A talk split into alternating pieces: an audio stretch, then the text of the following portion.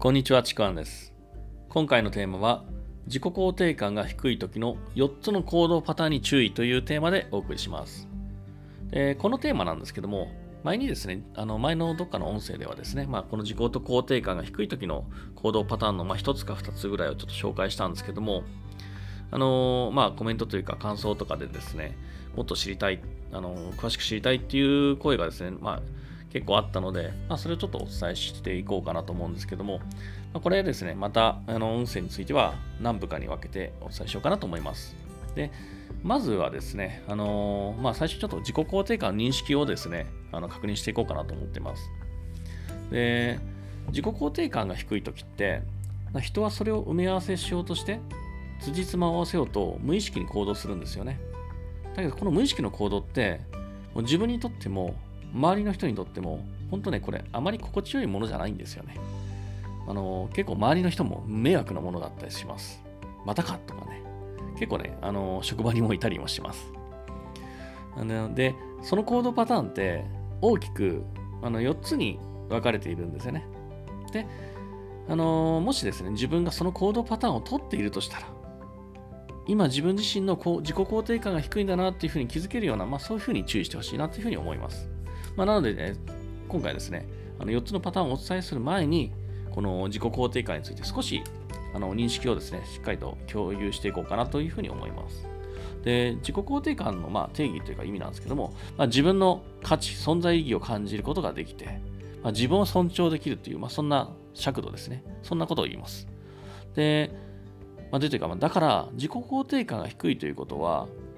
例えばですね、まあ、自分の存在は価値あるものだとは思えないと、自分より他人の方がもう何もかも勝っているっていうふうに感じたりとか、私なんかっていうような、そんなね、自虐的な感情も出てきたりします。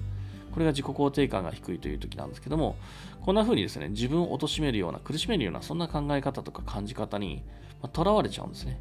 そうなると、人生に対して前向きになんてなれないし、あの、なんか新しい挑戦とか、そういう風にできないような、そんな状態になっちゃうんですよね。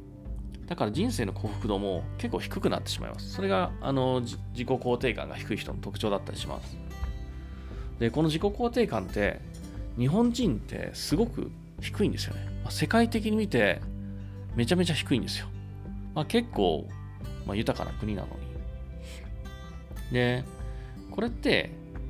まあ、よく言われるのが謙虚っていう国民性って言われるんですよね。でもね、この謙虚っていう謙虚だから自己肯定感低いのってちょっと違うなというふうに思っているんですけども。で本来の謙虚っていう言葉って、まあ、言葉っていうか謙虚の態度って自分を高めるものであるんですよね。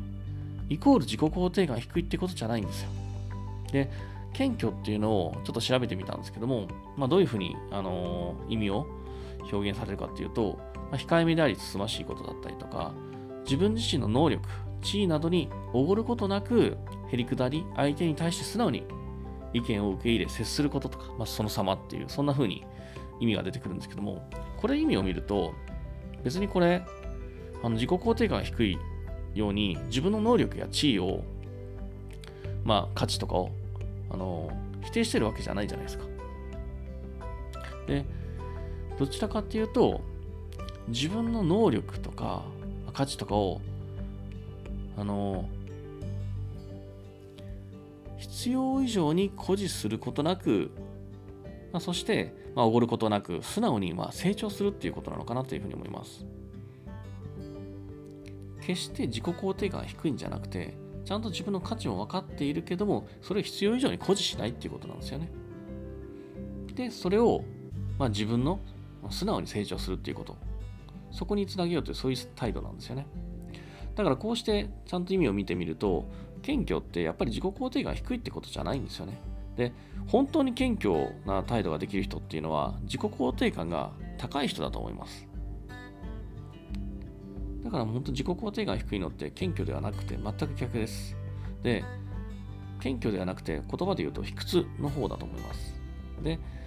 この謙虚と卑屈をですね、結構ですね、間違えてるんだなっていう間違えた捉え方をしてるなっていうのは結構ね、いるかなと思います。